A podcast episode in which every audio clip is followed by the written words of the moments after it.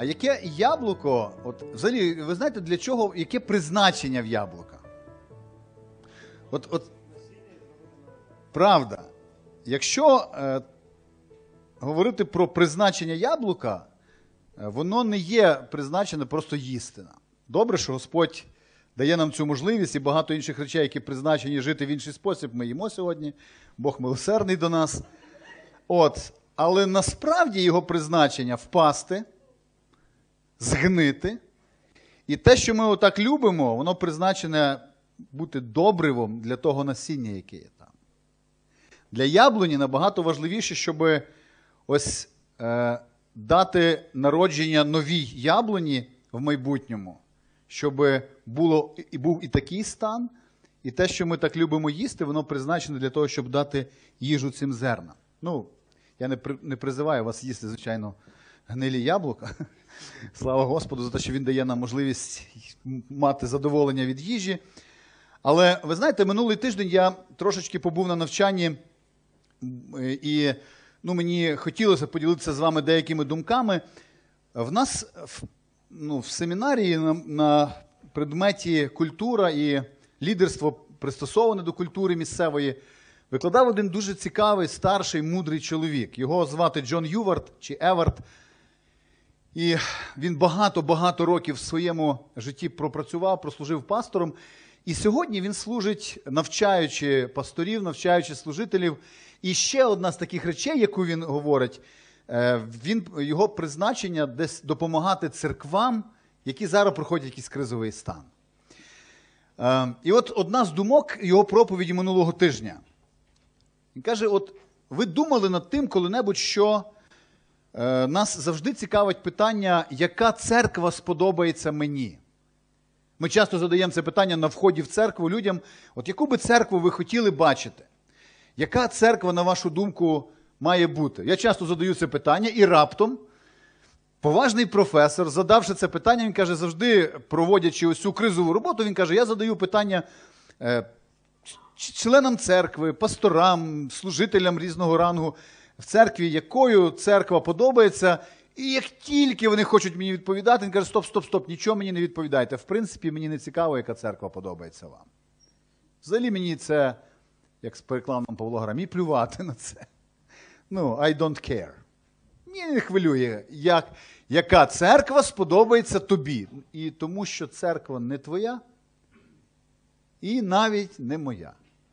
Церква належить Ісусу Христу. І питання, коли ми десь будуємо якісь взаємовідносини між нами, чи ми входимо в якусь церкву, чи ми шукаємо якусь церкву, чи ми виражаємо амбіції, якою би ми хотіли бачити, його завжди треба узгоджувати тільки з одним, яке яблуко сподобається яблуні, чи Богу, який створив. Чи е, яка церква або наречена сподобається е, нареченому Ісусу Христу. Це не можемо вирішувати ми, люди, яка церква подобається Ісусу. Тому що це вирішено вже давно ним. І він давно про це записав. І тому, якби наша задача, ті, хто входять в церкву, шукають, чи ті, хто будують, приймають участь е, в служінні церкви, чи ті, хто просто висловлює час від часу якісь амбіції. Церква має бути така, от така і така. Нам треба, треба постійно пам'ятати, церква належить Ісусу Христу, і якою вона повинна бути, вже давно написано і зрозуміло ним. І сьогодні я хочу поговорити про це в проповіді, яку я називаю справжня.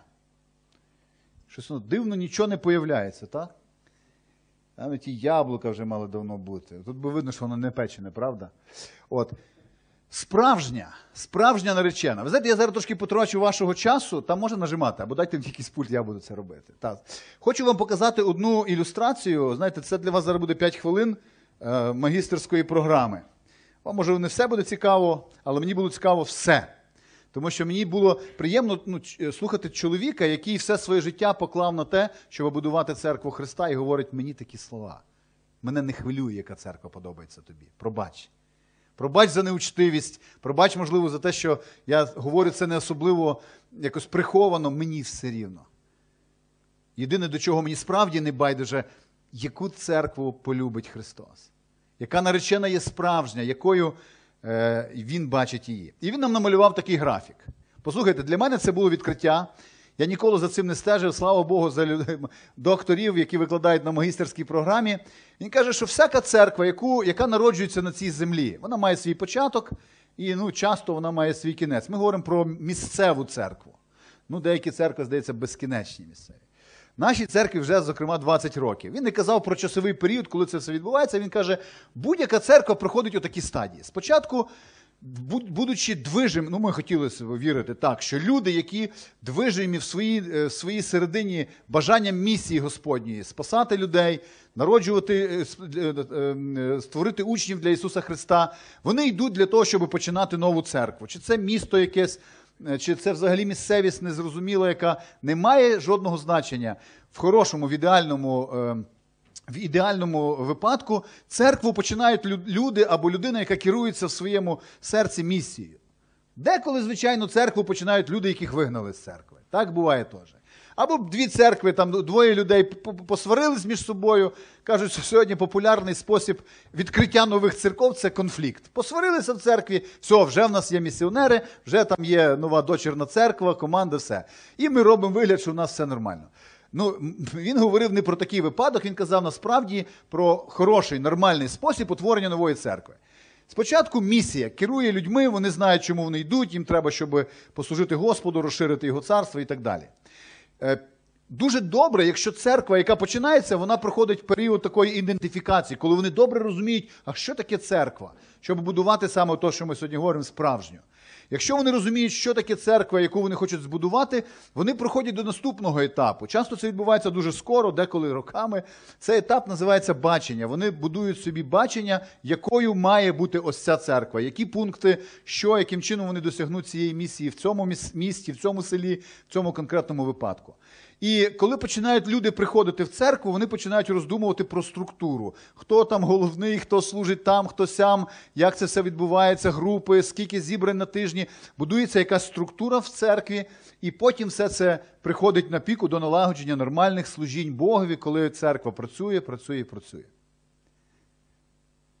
Каже, якби на цьому все закінчувалось і було йшло до вічності, було би дуже добре. Але наступає один щасливий момент, коли церква або люди в церкві приходять до такого стану, як хороше времля було колись. Пам'ятаєте?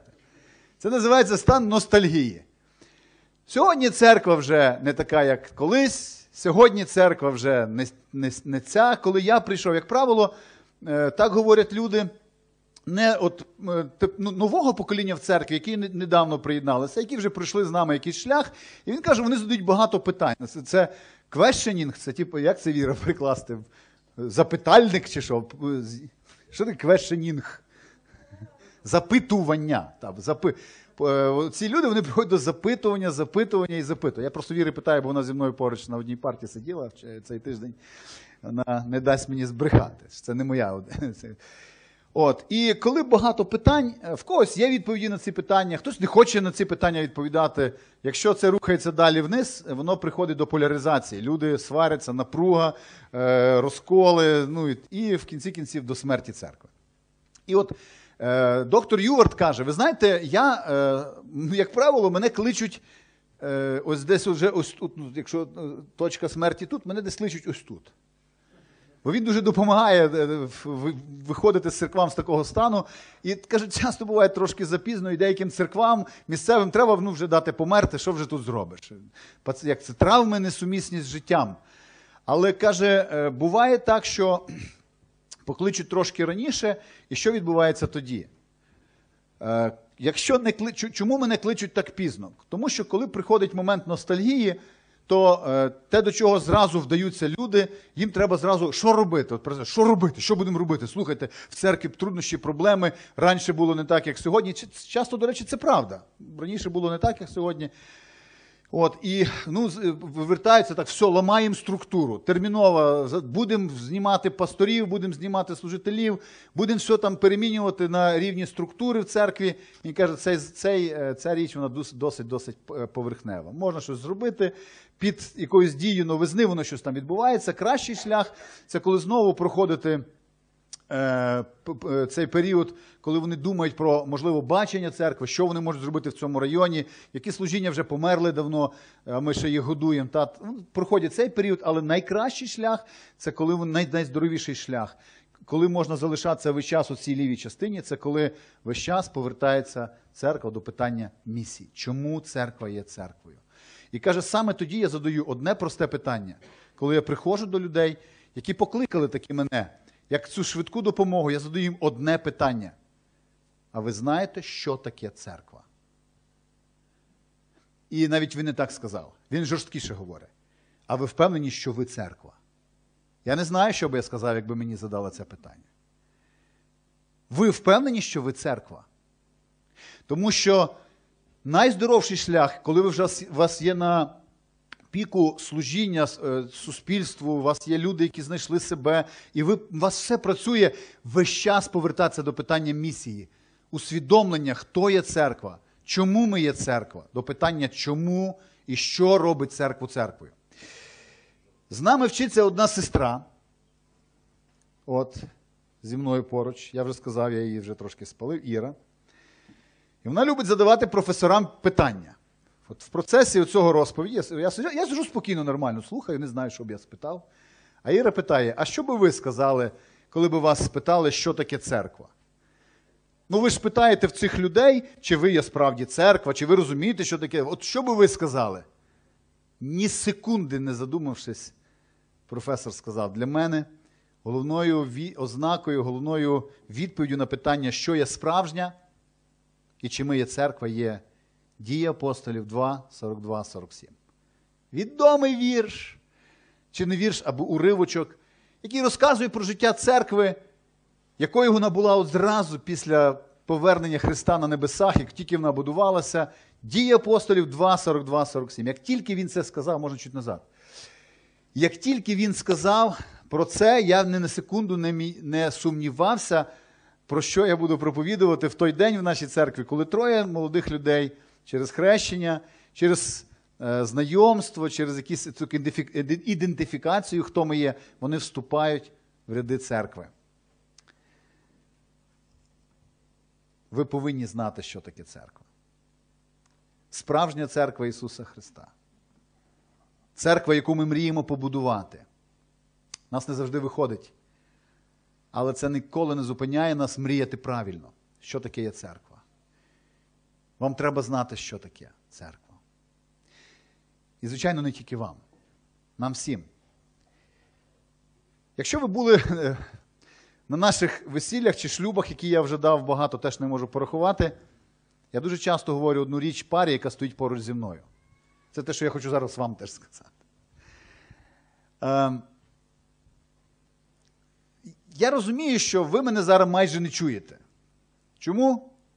Ну, ейфорія настільки велика часто, що були і обмороки в нас, пам'ятаємо, так. Були і те, що ми. Я вже після того ніколи в п'ятницю на репетиції не ходжу, молоді пари не запрошуйте. Тому що все одно, все рівно в суботу, коли шлюб, все буде по-іншому. Були, коли все ламали, там і наречений бачив свою наречену, вже забув все, що ми репетирували, біг до неї, стій. Сльози.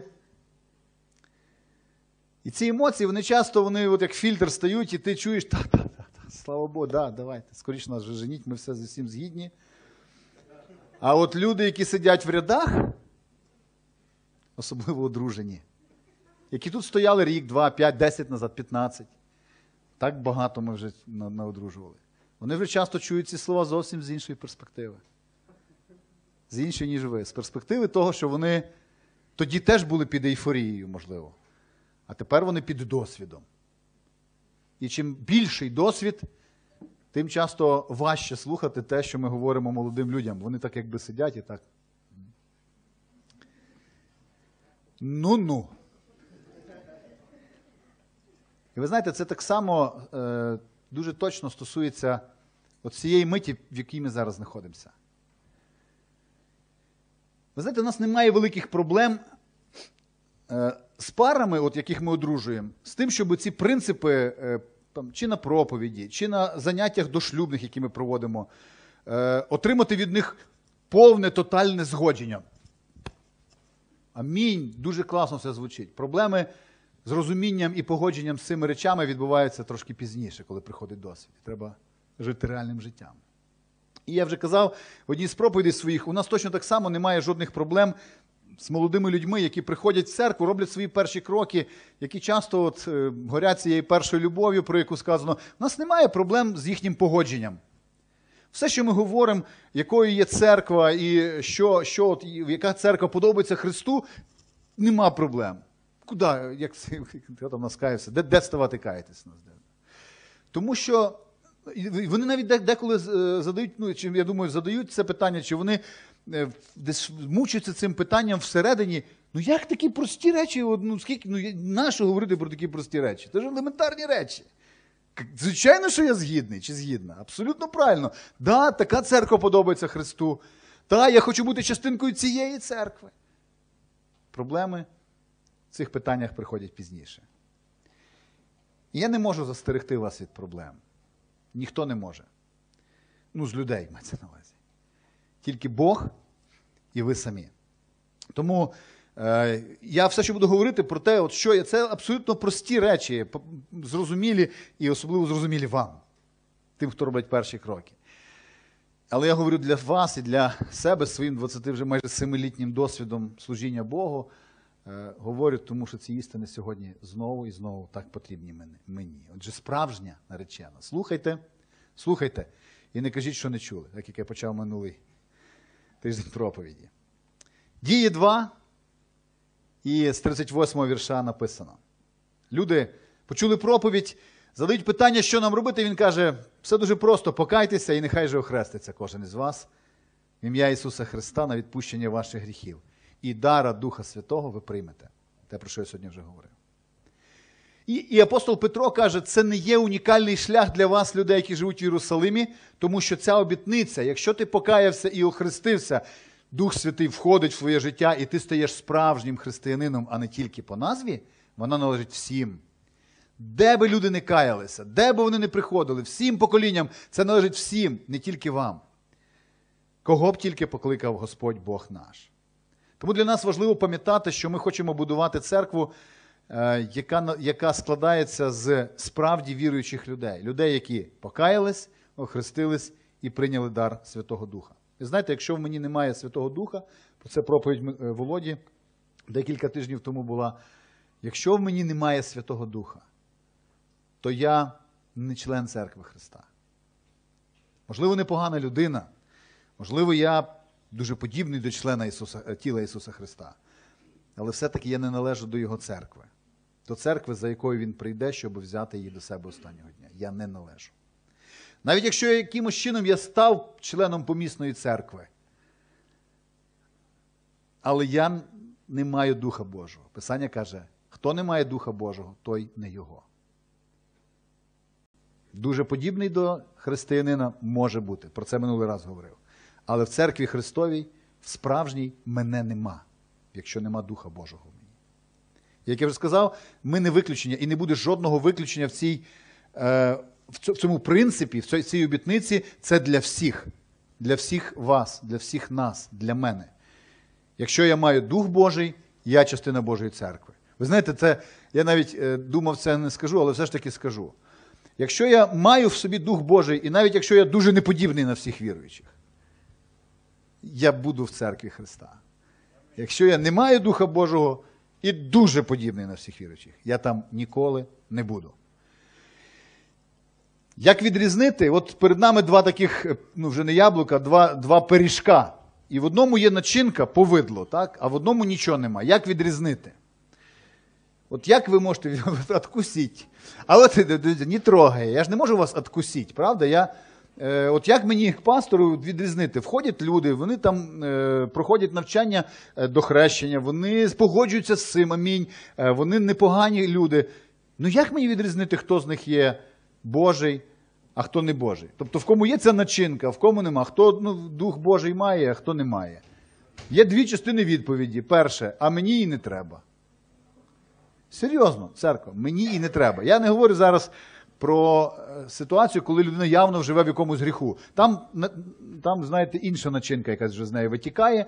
От, е, то, тут я розумію, просто констатую факт. Я говорю про тих людей, про яких я проповідував минулого тижня, притча про цей бур'ян.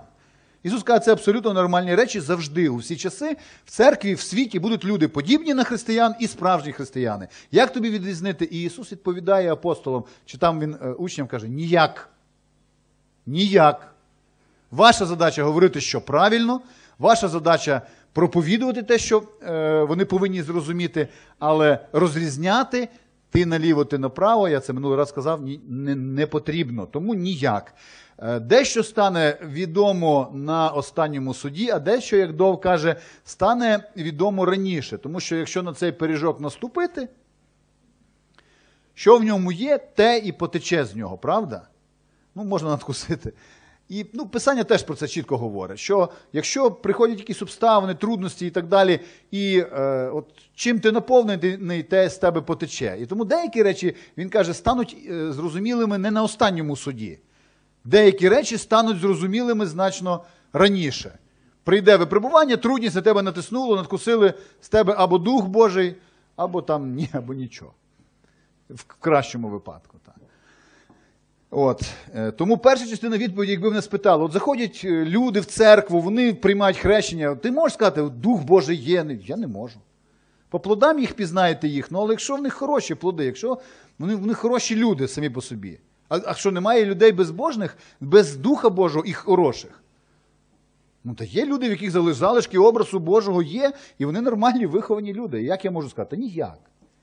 І не маю казати, і не пробую. Тому що все, що має стати явним, стане явним. Або в цій землі, е, на цій землі, або як написано в цій притчі, е, слухайте мене уважно. Тому що я, я, я маю велике як це, обурення. Напевно, 10 разів в минулій проповіді я Івана обізвав Яковом, ніхто нічого мені не сказав. Як ви читаєте Писання? Казали? Ну, кажіть, народ. А ви, ви боялися, в мене інша думка. Спить народ на проповіді. Не хочу слухати проповідь. Та? Ні, чули всі, ніхто не сказав. От в чому проблема. Я вже, коли передивлявся проповідь, я теж чув. Добре, це не то. Добре, жарти жартами, але насправді це чесно. Я не маю це, ем, такої повноваження чи такої місії ходити з мікроскопом і вишукувати. Все, що має Бог відкрити, воно буде відкрите. Тому нам кажуть, о, ви там нахрестили людей, а вони від Бога повідходили. Як ви дивилися за ними? Я не знаю, як дивилися. Нормальні люди були. Це було всі часи. Я вже мовчу, кого Іван Хреститель нахрестив. Але є друга частина цієї е, от відповіді на це питання, як відрізнити. Я не можу і не зобов'язаний, а ти точно можеш. От ти можеш. Тому що Дух Святий написано свідчить нашому Духові, що ми діти Божі. Так в римлянам сказано. Дух Святий свідчить нашому Духові. Тобто, що це означає? Якщо я дійсно не народився згори, і в мені Божого Духа нема, я хочу себе весь час обманути. Мені хочеться себе обманути, тому що мені хочеться, щоб думати, що в мене все нормально з Богом. Лукавий, до речі, дуже постарається мені посприяти в цьому. Нормально в тебе все. Не мучся, не роби нічого, в тебе все добре. І мені хочеться себе обманути. Але, друзі мої, скільки би я не хотів обманути сам себе. Біблія каже, Дух Святий Утішитель сходить на землю. Він названий утішителем, але в нього дуже дивна місія. Хто нагадає мені, коли Ісус каже, яка буде місія в утішителя, коли Він прийде? Що він зробить? Ні, в тому місці, коли він говорить. Дивіться, там і конкретно в цьому тексті, коли він каже, прийде утішитель і докорить світ, чуєте, утішитель про гріх, про правду і про суд. Дуже цікава місія утішителя. Але він докорить людину, незалежності від того, скільки б я сам себе не обманював, і якщо я живу в гріху, якщо Бога, е, е, Дух, Духа Божого в мені нема, Дух Божий докорить мене. А якщо він в мені є, написано, він мені свідчить, що я є дитина Божа. Тому скільки б я не намагався обманути себе, я можу знати, що в мені є. Так написано. Свідчення внутрішнє Духа Божого є або нема. Я собі пригадую тут на цьому місці, напевно, 25 років тому, може, чуть-чуть менше. У нас було особливе молодіжне зібрання. І в нас воно було звичайне, але закінчилось незвичайно. Люди почали каятись. Без заклику до покаяння, до речі. Ми не закликали. Ми ділилися якоюсь темою, тут в цьому куточку сиділи. І чомусь один за одним, десь, я не, ну, не пригадую, до 10 людей вони виявили бажання покаятись. Вони помолилися, сьогодні практично вони всі живуть з Богом. Але одна сестричка мене вразила найбільше. Вона свідчила про це. Оленка Федорова, тепер е, вона Павлів. Вона в кінці всіх покаянь, коли ми всіх, ну ми чесно кажучи, ми не робили там закликів, ми почали всіх вітати, слава Богу. Вона каже: і я теж хочу покаятись. І це був шок для нас, тому що це була сестричка, яка була не просто давно вже в нашій церкві, яка була, яка свідчила іншим про е, е, покаяння. І на тому, в той вечір, знаєте, що вона робила? Я не знаю, я не зрозумів, куди Бог веде це зібрання. Я бачу, ну ми вже в принципі закінчували, люди розбились по парам і там один одному щось говорили. Дивлюсь, хтось вже там. Я до речі, не закликав до покаяння взагалі. Дивлюся, там вже хтось на колінах стоїть, кається з кимось. І Оленка, вона комусь в той момент розказувала Євангелію і каялася, ну, каявся хтось в той вечір, одному або двом. І вона сказала нам через деякий час: ви знаєте, що я каже, я взагалі побачила як образ якийсь внутрі. Я себе зрозуміла, що я людина, яка відкриває двері на світло, пропоную дорогу туди комусь і потім закриваю і сама залишаюсь в темній кімнаті. Якось без якоїсь особливої проповіді, умудрення там від пастора чи там лідера молодіжного. Це сталося, вона зрозуміла внутрі, що в неї Духа Божого нема. Вона не народжена згори. Вона десь розуміла це, я не знаю, яким чином, що вона запрошує на світло, будучи сама в темряві. І тоді вона покаялась на остаток. Знаєте, як корабель тонучого, е, е, як капітан з тонучого корабля. Спочатку всіх всіх врятувала, і потім вийшла сама і теж врятувалася. Теж сестра сьогодні, слава Богу, живе з Господом. Тому, якщо ти не покаявся і не охрестився, а це зв'язок дуже такий нерозривний в Євангелії, я про це говорив вчора, то ти не прийняв Духа Святого і, не берись. Єдине, що от в, цьому, от в цьому моменті я хочу зробити таку от застереження, будьте обережні, тому що покаятись і охреститись треба тоді, коли кличе Бог, і тільки тоді. Тобто, коли ти внутрі, це відбудеться дуже просто. Я всередині зрозумію, що я грішник, і я хочу віддати Богу своє життя. Не просто під якоюсь е, тиском емоцій, там натиснули на тебе чи на мене і ще щось, тільки коли Дух Божий кличе. Ісус каже, якщо Отець не привабить, то ніхто не зможе прийти до мене. Тому я закликаю до покаяння. Я, до речі, минулий раз забув. Хочу сьогодні закликати до покаяння. Якщо ти хочеш віддати своє життя Господу, треба молитися і обов'язково не, не баритись. Але якщо ти чуєш, що кличе Бог. Дії, другий розділ, 42 вірш, і вони перебували в науці апостольській. Звичайно, я не буду повторювати проповідь минулої неділі. Я просто ще раз тільки нагадаю: учень, який не вчиться, це якийсь нонсенс. Я ну, не знаю, як все це повторити. У вас є якийсь план для розвитку в Слові Божому? Є якесь бажання і план, куди ви будете рухатися далі? Це стосується вас, тому що в нас є для вас. І чи от співпадуть наші бажання? Як правило, на початку завжди співпадають. Тому я запитую не стільки вас, як і тебе, е, пересічний член церкви Осанна. А в тебе він є? План чи розуміння, як ти будеш розвиватися в слові? Тому що ти або учень, я або учень, або я християнський натовп, іншого не дано. Рухаємося далі. І вони перебували в науці апостольській і в спільноті братерській. Ось що відрізняло справжню. Ось що відрізняло її від інших клубів за інтересами. Це, церква це було місце, яке будувало стосунки між людьми на образ, на прообраз сім'ї. Це сім'я була. Я не знаю, чи ви зауважили, дуже багато людей з цієї церкви, з багатьох інших церков, коли вони говорять про свою церкву, мене це завжди дуже радує. Дорога там духовна сім'я. Я це, тому що для мене це не просто слова. Я розумію, що так ми треба будувати церкву, або тоді ми будуємо щось інше, щось своє. Так от, це було місце, церква, де люди пізнавали не тільки Христа і Його волю, вони пізнавали один одного. Для них це було нормально. Вони пізнавали один одного. Вони ставали братами і сестрами. Ця спільнота була братерською. Це не була спільнота формальною. Це слово спільнота койнонія. Спільнота братерська чомусь переклали двома словами. Видно, Отогієнко порахував, що так краще передасть. Тому що в грецькому стоїть койнонія. І це не просто спілкування, не просто поговорили і пішли. Привіт, як справи, нормально, а в тебе і в мене нормально. Ну, заходь, добре, і ти заходь, і розійшлись. Ну і не заходить, звичайно, ніхто нікуди. Це було це койнонія означає розділення, постійне розділення чогось спільного, спільної віри, спільних інтересів, спільних е, цінностей, спільних проблем про це нижче.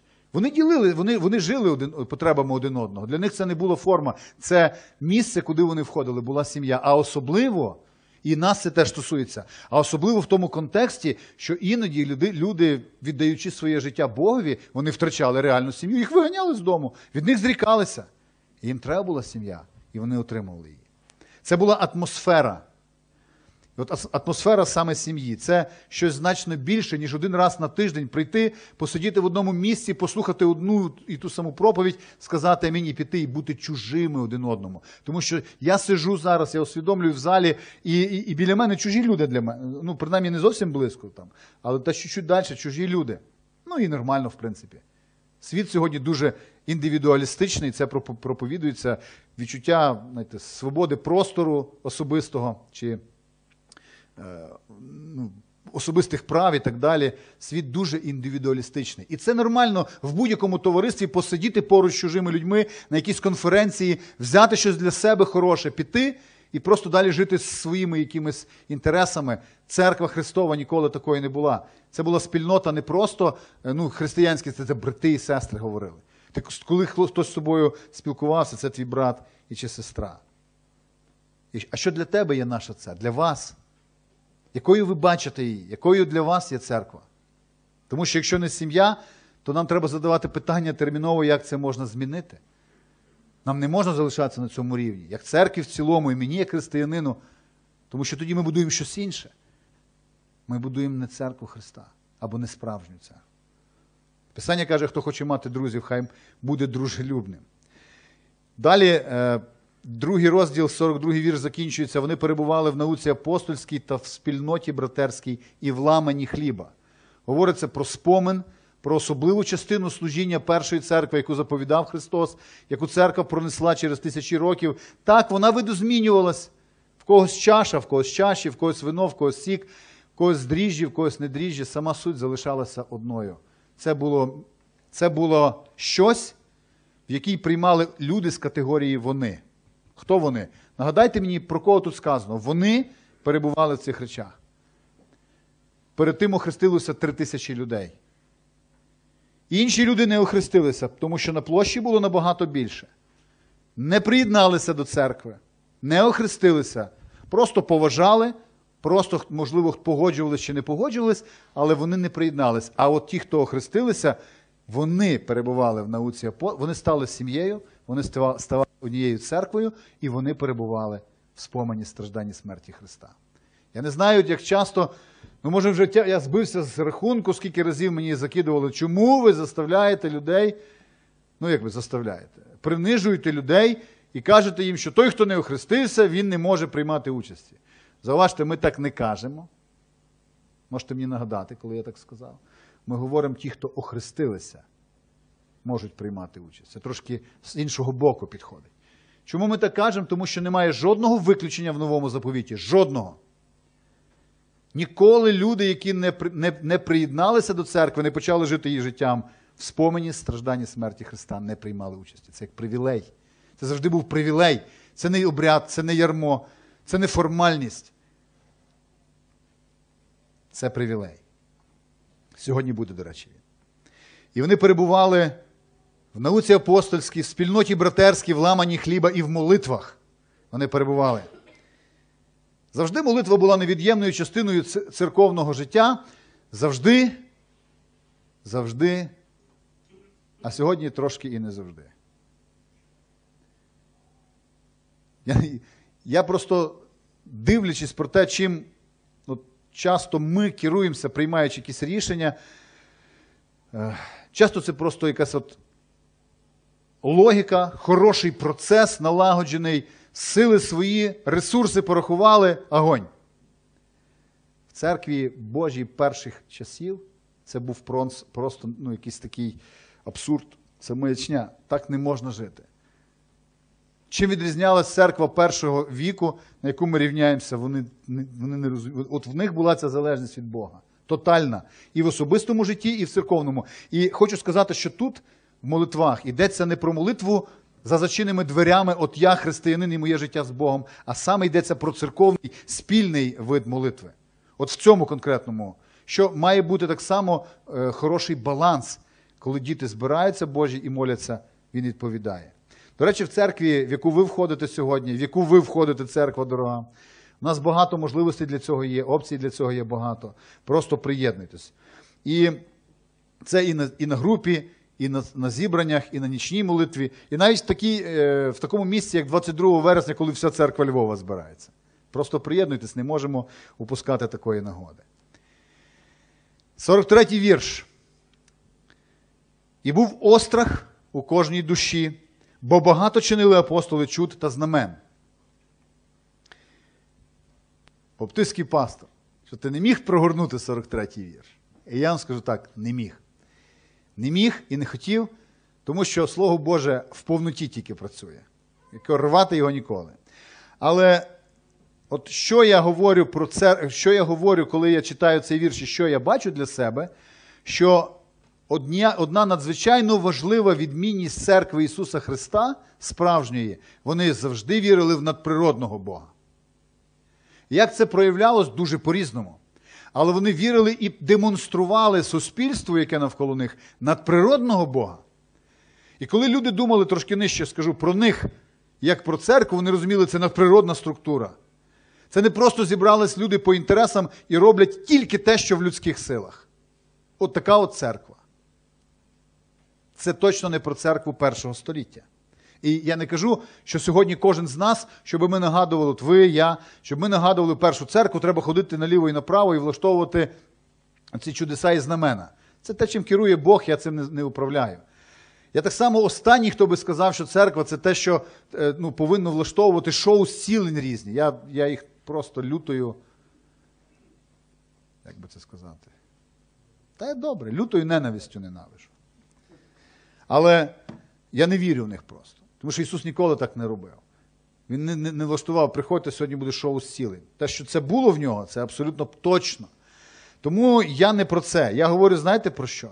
Церква, яка завжди робить тільки те, що можуть зробити люди, якщо об'єднаються, це точно не та церква, яку, про яку ми читаємо в Біблії.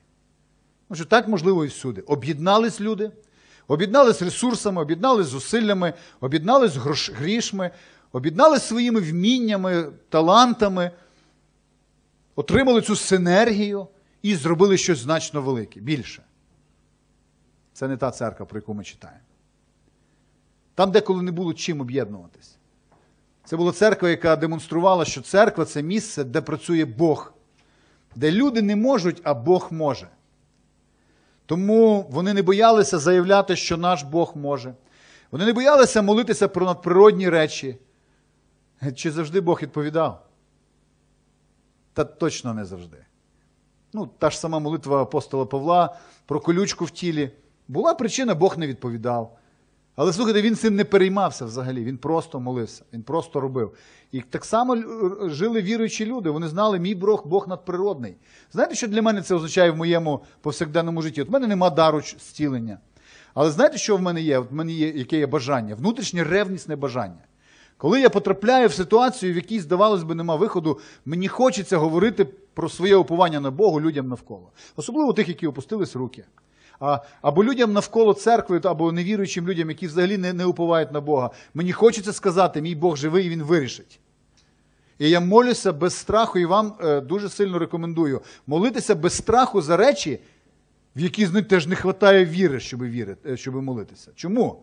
Чи відповість Бог завжди? Ні. Але слухайте, коли відповість, то це буде велика слава Бога. Це буде величезна слава Бога. Коли Бог не від... От я нещодавно стикнувся з ситуацією. Ми поверталися з Карпат, я вже не пам'ятаю звідки. І на в'їзді у Львів це був якесь завершення вихідного. При вході, при в'їзді у Львів, е, вже з тої сторони автовокзал, з цієї сторони аварія. Смертельне ДТП. якийсь мотоцикліст збив людину на смерть. І це було на протилежній, і тут, знаєте, е, трафік, і я дивлюся, там над цим чоловіком, який лежить, поруч сидить мотоцикліст, це який збив, охопив голову руками, і сидить е, цей мотоцикліст, і сидить над ним Брія Блесінг, знаєте, дівчинку, зі своєю сестрою. Вони десь звідкись поверталися. І побачили, це сталося на їхніх очах. Вона вийшла зі своєї машини, кинула. І я потім їй подзвонив, тому що люди, як правило, шарахаються, вони цього готові вбити цього мотоцикліста. От. І я розказав, я подзвонив, кажу, Брія, що так, так, таке там було? Я бачив цю, цю аварію, я вже про неї почув, навіть прочитав. Вона каже, знаєте, я побачила, що цього мотоцикліста готові вбити, а він сам сидить вбитий горем. От. І я кажу, а що там сиділо над, над тим тілом? Та я молилася, щоб він воскрес.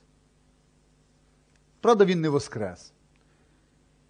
І нас потім далі розмова була, і я думаю, слухайте, я не знаю, що вона мала, що вона собі мала на увазі, чого вона молилася за то Воскресіння. Я ніколи ще не молився за Воскресіння. Але що сталося потім? От Бог не відповів на цю молитву. Мене дуже сильно її щирість, якась така любов, якась така простота вона здивувала. А по-друге, вона каже, на слідуючий тиждень, бо це субота була, ми вертались.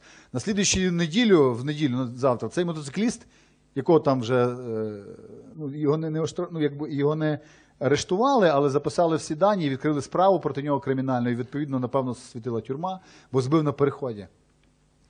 І, е, але він був в них в церкві. Представляєте? Тобто Я, я думаю так, я помолився за Воскресіння мертвих, мертвий не воскрес, позор мені, позор моєму Богу, всім со... Слухайте, ніякого позору. Прийшов чоловік і, е, і мали потім, я, не знаю, я, я вже потім е, втратив е, за цією ситуацією, але він став, він, був в церкві, він спілкувався з пастором, з нею багато-багато годин після того. Ніякого сорому. А буває і не так. Пам'ятаєте, я розповідав про, е, про свою, е, свою розмову в, е, в їдальні парламенту. Голова фракції приходить, якийсь такий е, дуже такий пере, перенервований, дивлюся, такий весь, кажу, давайте помолюсь за вас. На другий день батько зцілився. Я взагалі не, знаю, як так вийшло. Він мені потім дзвонив, писав, а потім ми зустрічалися. Він каже: я не знаю, я, я йому кажу, я не знаю, чого мені говорите. Я взагалі ніколи ще ні за кого не молився, що там вже зцілялися. Але вони тепер просять постійно молитися. Знаєте, що приходить в такій ситуації? Або, або нам декілька тижнів тому позвонила одна жіночка, е, Люда, вона з нами вчилася на цій е, групі бізнесменів, знаєте. Її дуже вразили віруючі люди, коли ми їздили в Америку. І вона повернулася до себе в Черкас і почала приходити час від часу в християнську таку церкву. Вона каже, протестантську, дала мені адресу. Але так, не дуже посвячено. І чоловік почав деколи заглядати. А потім що сталося з їхньою дитиною? Щось таке, що ну, він був майже там ну, дуже серйозні проблеми. Не хочу перебільшувати, бо не знаю точно. І вони прийшли в церкву і там помолилися прямо за його зцілення, і він зцілився на другий день. І вона сьогодні є активною учасницею церкви. Чоловік, діти її. Слава Богу. Знаєте, що приходить в життя людей, як тут написано, коли, е, коли ми являємо їм надприродного Бога. Ми не говоримо, що ми можемо зробити тільки те, що можуть люди. Тоді острах приходить. Якийсь такий острах внутрі. Така велика повага, пошана. І перед Богом, звичайно. Тому не віртеся, не, не бійтеся вірити Богу, християни. Не бійтеся, навіть якщо нам треба буде виглядати безумними. Довіряти Богові треба завжди. 2.44. А всі віруючі були вкупі, отак вкупі, мали все спільним, і вони продавали маєтки та добра, і всім їх ділили, як кому чого треба було. Дуже цікавий біблійний текст. Дуже цікавий. Практика першої церкви. Вони прийшли жити в одне місце, тому вони жили в одному місці. Чому вони жили в одному місці? Тому що вже хата не було, вони її продали і дали все, що виручили від хати чи від землі, на оце одне спільне, так як комуна. І деякі віруючі кажуть, нам треба сліпо копіювати от цей досвід, тому що Господь може прийти завтра, післязавтра. Буквально тиждень тому у нас була пасторська. Що я дізнаюся? Один пастор каже: одні християни в нашій церкві настільки повірили, що Христос може прийти завтра. Знаєте, що вони зробили? Вони набрали кредитів, вони назичили грошей, вони не вкладали їх куди тільки могли. Вони їздили на останніх е, цих е, моделях Range Rover, в них були останні там якісь, ну не знаю, що там в них останнє було, але потім виявилося, що вони вже гроші останні, і вони щось на 11 мільйонів доларів залізли в борг, а Христос взяв і не прийшов. От фактично це те, як вірили е, віруючі першої церкви, вони продавали все, тому що думали, Христос може прийти завтра. Через деякий час ця церква була розсіяна, залишилось тільки 11 людей чи 12. Всі інші були розсіяні по всій імперії. І все, що вони там назбирали докупи, воно пропало. Але після того вони почали утворювати церкви, друзі мої. Такі, як наша з вами, такі, в яку ви сьогодні входите. І знаєте, що було? Вони більше ніколи не робили таких комун. Це був якийсь особливий план Божий для тої церкви, все нормально. Я не думаю, що там грішили чи помилялись. Так Бог їм відкрив, вони робили. Але потім церков по імперії Римській засновувалось так багато, і ні одна з них не нагадувала більше комуну. Чому? Тому що християни зрозуміли, ми маємо жити, е, ну, якби, звичайно, так як ніби Христос може прийти сьогодні, але з іншого боку, треба розуміти, що Він може сьогодні і не прийти, бо Він не сказав, коли прийде. І тому вони працювали, вони заробляли, вони вже не жили тільки в одному місці. Але одна річ від цієї церкви в них увійшла. Вже ніколи ці люди навколо них не були чужими з їх проблемами. Яка би не була церква, вона не була вже як ця комуна, але вони завжди розуміли, це моя сім'я, твої проблеми, мої проблеми, моє майно, твоє майно. І в них далі було багато спільного. Тому нам не треба сьогодні продати хату, як правило, у нас в церкві або десь в сучасній церкві лунають, ми маємо все продати. Як правило, говорять люди, які не мають що продавати. Розуміємо, вони дуже сильно ревнують про Єрусалимську церкву. Ну, не маємо ми все продавати церква. А що, а що ми маємо? Ми маємо пам'ятати, що проблеми брата, сестри це і мої проблеми. Як Бог допоможе це вирішити? Це вже стосується нашого місця, нашого контексту і так далі. Я сьогодні прочитав вірш однієї дівчинки молодої. Він на російській мові, але оскільки вона вірменка, я радий, що хоч на російській, а не на вірменській. Тому, якщо хтось мені скаже, пастор, чому ти російський вірш читав на проповіді, не український, вона вірменка, дякуйте Богу, що хоч російський. А Бог не спросит на суде, каких размеров был твой дом. Он спросит, много ли людей ты приютить готов был в нем. Он не задаст тебе вопрос о том, какой машина марки. Он спросит, сколько в ней подвез ты в зимний день и летом жарким. Не спросит Бог, какого цвета твои глаза и кожа были. Он спросит, сколько людям света ты дал, когда они грустили. Не, с- не спросит Он, где ты работал, какую должность занимал. Он спросит, скольких ты заботой и честностью своей объял. Ему не нужно ни богатства, ни наши горы за плечом, ведь Он для нас готовит царство, в котором нет нужды ни в чем. Дії 2.46. І кожного дня вони перебували і в храмі, і по домам ломлячи хліб. Вони були в церкві, і вони були в домашніх групах. Вони не казали, домашні групи є, церква не треба. Вони не казали, церква є, домашні групи не треба. Це був хороший баланс. Щось могла тобі дати, чого не дасть церква, от спільне зібрання, мала група. Щось давала тобі церква, чого не дасть мала група. І навпаки, що, що, щось давала тобі мала група, чого не дасть церква. Що відбувається? Тому і в храмі, і по домах. Але я особливо люблю ось цю частину. Поживу приймали в рад... з радістю і в сердечній простоті. Як я люблю церкву, яка замість релігійної солідності, якоїсь такої переляканості, нездорового аскетизму проповідує радість від того, що ти християнин. Я би не хотів жити так, як казав Донбес, що подивишся на християн, таке враження, що християнином бути боляче. І ми намагаємося будувати церкву, де Господь дарує радість, сердечну простоту, а не якусь солідну таку релігійність. І давно відома істина, будьте простіші, до вас потягнуться люди. Їм хочеться бути біля простих людей. І останній вірш, вихваляючи Бога, не пропускайте початок зібрання. Я взагалі не розумію, як церква може обійтись без натхненного славослів'я Богові і маючи ласку у всього народу. Церква, яку, буду, яку ми будуємо, яку ми хочемо, мріємо побудувати. Це церква, яка служить нуждам свого суспільства. Це не секта, яка закрила в своїх стінах і сидить собі просто і думає, як би дотягнути до небес і самим зберегти свою святість. Це церква, яка буде дивитися на це суспільство з бажанням допомогти. І тому люди їх любили. Закінчу свою проповідь Унікальним чином ніколи ж так не робив. Вперше в своєму житті я прочитав, потім перекопіював собі і тримаю на пам'ять один пост у Фейсбуці, який десь з таким сердечним криком написала теж одна дівчина. Видно, що їй там може десь дістало в цьому житті. Але я думав про вас, коли е, читав його. Він називається Ідучі іди або Уходя, уході. Я з російської мови переклав. Тут вже переклав, дозволив собі таку вольність. Бо це не, про, це, це не вірш. Я надію, що нам колись вдасться, коли ми станемо перед Богом, сказати, що ми доклали, поклали своє життя, щоб побудувати церкву, от приблизно таку, де люди думають так. Що пішовши від того, що було не так, ми пішли назавжди. Вона написала такі слова. Я йду, і я не повернуся. Я не повернуся туди, де я пишалася тим, що я читала шість розділів Біблії на день.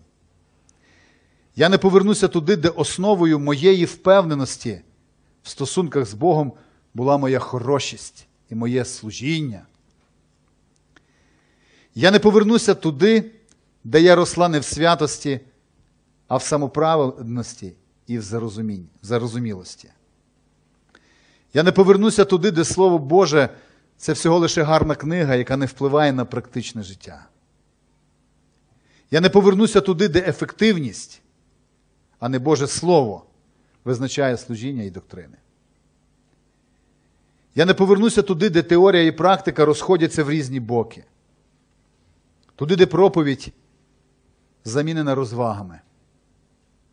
Туди, де гріх перестав бути смертельним. Туди, де гріх перестав виявлятись, а став нормою. Туди, де мовчання це ознака любові. Я не повернуся туди, де Бог перетворився на золоту рибку,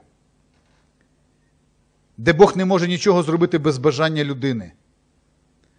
Туди, де Євангеліє звелося лише до фрази Бог тебе любить.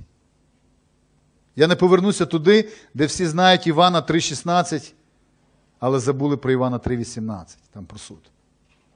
Я не повернуся туди, де править не цар, а царьок. Людина. Туди, де слово пастора авторитетніше, ніж слово Бога. Туди, де пастор сам вирішує всі питання, і він є непогрішимим джерелом істини в останній інстанції. Я не повернуся туди, де будь-який докір сприймається як критика і є неприпустимим. Туди, де людська душа просто цифр, цифра, циферка вона написала в чиїсь статистиці церковній. Я не повернуся туди, де церква перетворилася в клуб гарного проведення часу. Я не повернуся туди, де служіння стало формою самореалізації, і не більше.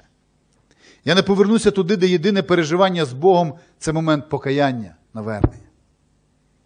Я не повернуся туди, де єдина любов це любов до себе. Туди, де кожен має, е, туди, де кожен сам пан в своєму житті. Туди, де сенс життя в комфорті і задоволеннях. Туди, де почуття людей важливіші, ніж почуття Бога. Я не повернуся туди, де зовнішня благопристойність важливіша, ніж стан серця. Я не повернуся туди, де потрібно мовчати про свій гріх, щоб не втратити своє обличчя. Туди, де гроші і слава дорожче, ніж нагорода на небесах. Я не повернуся туди, де шанують Бога мовою, устами, але серцем далеко від нього. Я йду до того, хто обрав мене перше створення світу, до того, хто покликав і врятував мене, до того, хто завжди був і є, і буде поруч, до того, хто піднімав мене після кожного падіння, до того, кому не байдужа моя душа, і хто більше за всіх хоче очищення її від гріха, до того, хто заплатив своїм життям заради мого порятунку. Ісусе, я люблю тебе. Я думаю, що саме в церкву, як людей, буде хоча б переважна більшість, хоча б переважна більшість мислить так, Бог хоче додавати своїх людей. Там написано, що кожного дня Бог додавав людей, які спасались. Трьох чи три тисячі, як йому угодно, але там, де їх приймуть, і там їх навчать, що ж таке є справді, справді церква Христова. Я хотів би разом з вами, церква, будувати саме таку духовну сім'ю. Давайте будемо разом будувати її. Я знаю і вірю, у нас все вийде. Амінь.